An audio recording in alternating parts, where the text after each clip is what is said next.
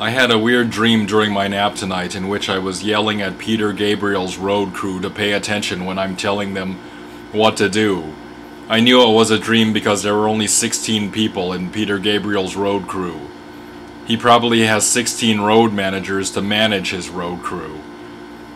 In any case, I recently realized that I only really like three Peter Gabriel solo songs, but I continually claim that I love Peter Gabriel.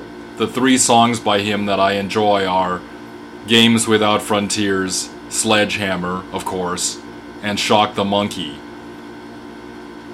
In fact, if he had only ever recorded Games Without Frontiers, I would still think Peter Gabriel is a genius. In contrast to this attitude, I like many more REM songs, but I never state publicly that I like REM, and in fact, if anyone asks me, I would assert vigorously that I detest REM. And the only reason I know any REM songs is because my brother was a huge fan of REM. The same is probably true of the Smiths. I probably like four or five Smiths songs, and yet I would never publicly state any support for the Smiths.